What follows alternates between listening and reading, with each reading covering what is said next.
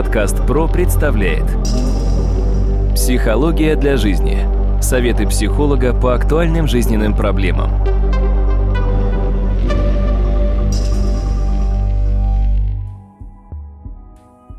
Здравствуйте, дорогие друзья. У микрофона Сергей Чубатков. В эфире очередной выпуск подкаста «Психология для жизни». Как обычно, мой собеседник – это кандидат психологических наук, доцент, профессор Дмитрий Смыслов. Сегодня мы продолжим разговор о том, как определить свой жизненный путь. В нашем прошлом подкасте мы выяснили, что понять свое жизненное предназначение можно лишь определив, какие виды интеллекта присущи вашей индивидуальности так как именно тип интеллекта определяет, в каких областях жизни вы сможете проявить себя наиболее ярко, а значит добиться наибольшего успеха.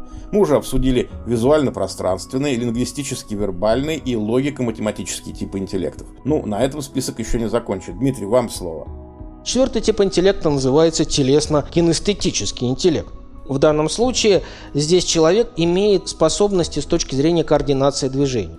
Спрашиваю человека, который обучался ездить на механике, когда, с какой скорости, на какую нужно переключать, допустим, да, рычаг, когда вы слышите. Большинство людей говорит, просто машина просит, что нужно переключить, допустим, со второй на третьей скорости, или с третьей на четвертую, но толком объяснить не могут, когда это требуется. И это как раз та самая история телесно-кинестетический интеллект.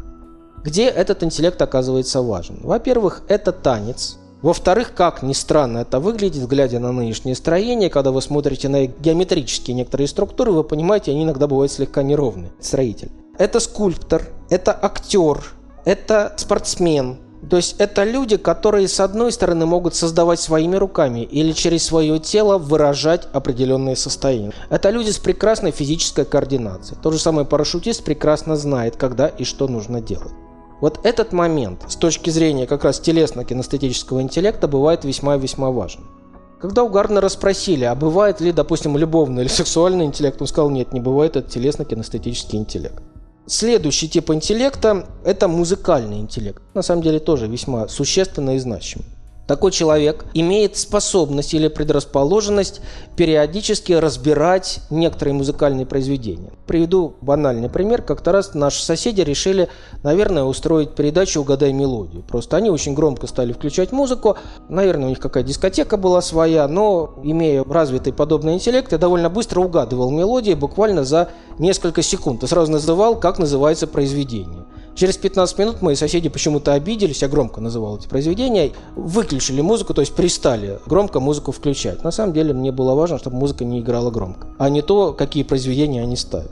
Вот эта вот способность быстро за короткий промежуток времени угадать мелодию, узнать ее, или узнать, кто у кого взял какую идею. Да? На самом деле это весьма важно, допустим, когда мы говорим о музыкальном плагиате.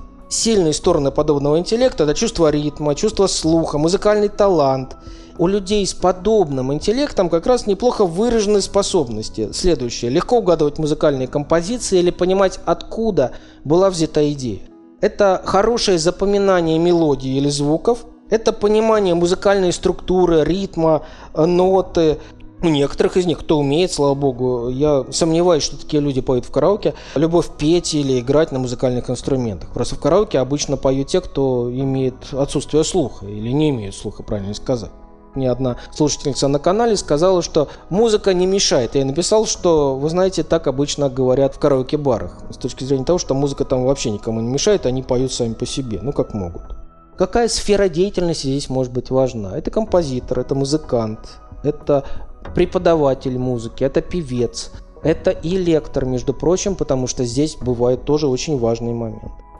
Шестой тип интеллекта, который предложил Говард Гарднер, называется межличностный интеллект. Что это за интеллект? Здесь эмоции, которые связаны с интеллектом. Это способность оценивать мотивы, эмоции, желания, намерения окружающих. Сразу, может быть, у вас появляется следующая ассоциация, допустим, это работа следователя. Совершенно верно. Это работа психолога, работа психиатра. Это работа врача-терапевта. Совершенно верно.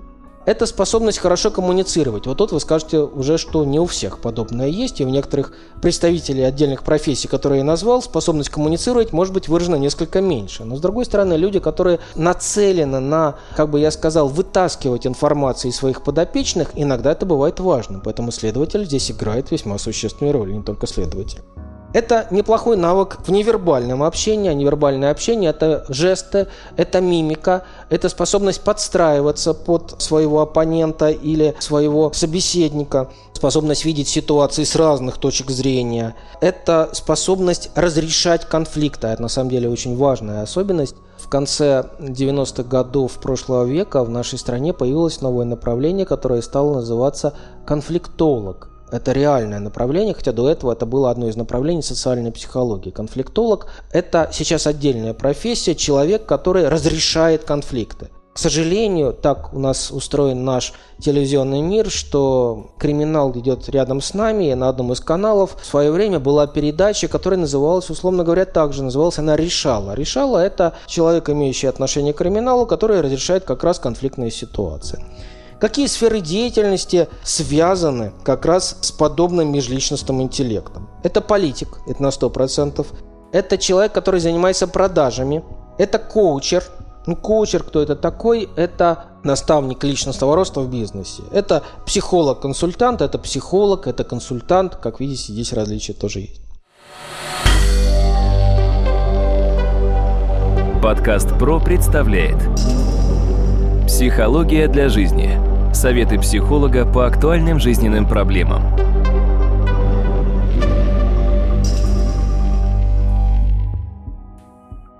Следующий, седьмой тип, называется внутриличностный интеллект. Возникает вопрос, зачем он нужен, с чем он связан.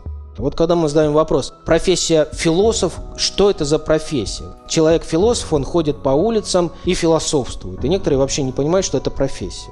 Философия – это основа любой концепции, любой структуры. Все начинается с философских построений, это умение правильно мыслить, грамотно мыслить.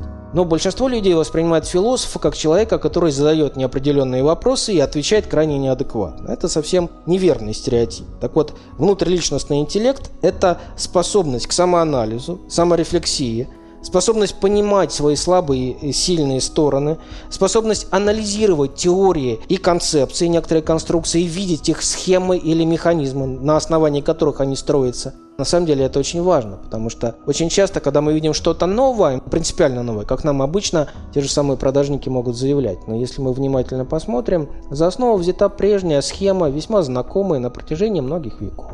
Если мы внимательно к этому присмотримся, мы увидим, что подобный внутриличностный интеллект нам весьма будет хорошо помогать с точки зрения понимания происходящего. Дальше. Это человек, который способен определять свое эмоциональное состояние, классифицировать его. И его, безусловно, сферы деятельности – это наука, это писательство или это философия. Я могу привести классический пример. Это Сюрен Киркегор, которого до революции мы называли в России Киркегардом. Согласно датскому языку, это наиболее точное определение Киркегард. Но вот в советское время называли его Киркегором. Восьмой тип – это натуралистический интеллект. Это довольно интересно, способность читать и понимать природу. Да, сразу могу сказать, что для вас такой персонаж весьма знаком, и, слава богу, он слишком для нас близок, и для большинства людей является очень положительным. Это профессор Николай Николаевич Дроздов. Это человек, который способен видеть, понимать, получать удовольствие от общения с живой природой. Таких людей довольно мало. В свое время Эрик Фром писал, что современное ему общество, описал он это в конце 70-х годов прошлого века, стало очень сильно делиться на общество некрофилов и биофилов. Причем некрофилов больше, а биофилов меньше.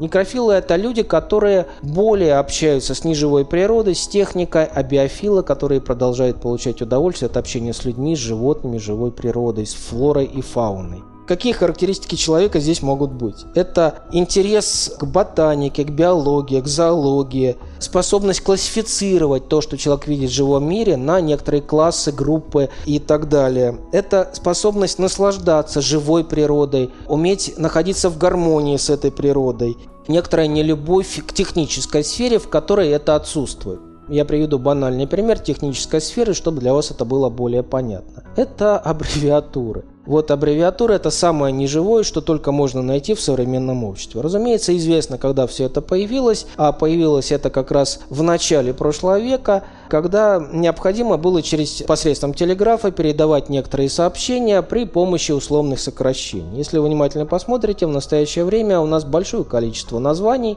разных организаций, связанных с аббревиатурами. Но что самое интересное, если под ними висит табличка на английском языке, написано она на понятном и нормальном языке. А на русском языке пишется в виде аббревиатур. Поэтому я всегда шучу, если хотите вызвать сатану, три раза прочитайте эти аббревиатуры, и у вас это получится. В данном случае, когда вы подходите, допустим, к табличке со школой, с университетом, с поликлиникой, прочитайте эти аббревиатуры, и вы поймете, насколько это далеко от реальности. Это очень далеко от реальной живой природы. И здесь вы поймете, что такое как раз специфика восприятия человека с развитым натуралистическим интеллектом. Это проблема. Но большинство людей вам просто назовет некоторые аббревиатуры и скажет, что это нормально.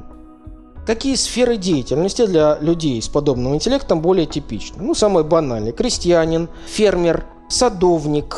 А, ну, кстати говоря, здесь прошу обратить внимание на очень интересную особенность. В начале прошлого века, в начале 20 века, садовниками называли воспитателей в детских садах. Откуда все это и пошло? Детский сад, там работали садовники. Они на самом деле не воспитывали, а они развивали будущее поколение. Да? То есть они его выращивали.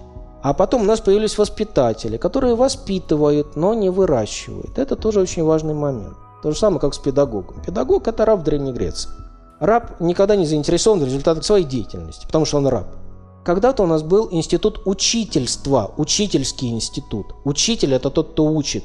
А вот педагог – это немножко другая тема. И здесь я всегда задаю своим студентам не только вопрос.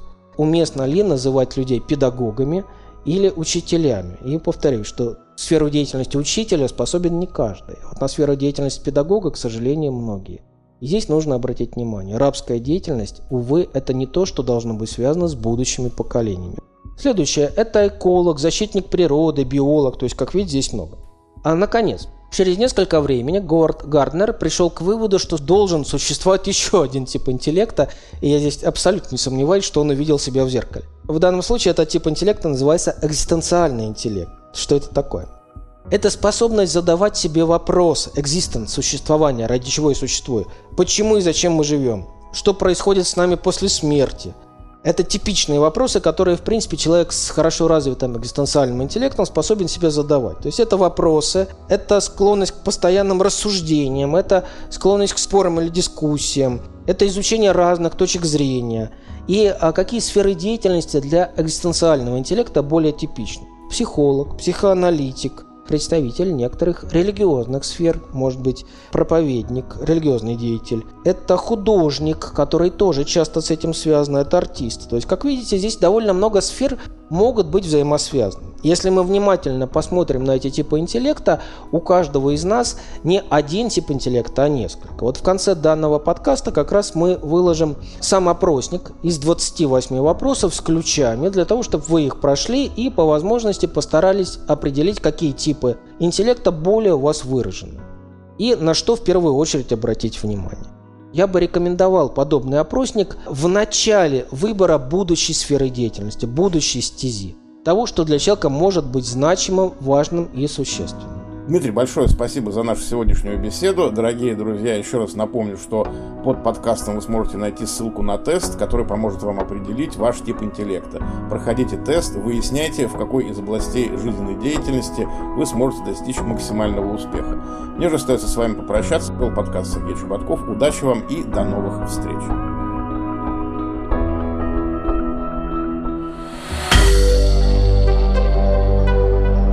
Компания «Подкаст Про». Подкасты премиального качества.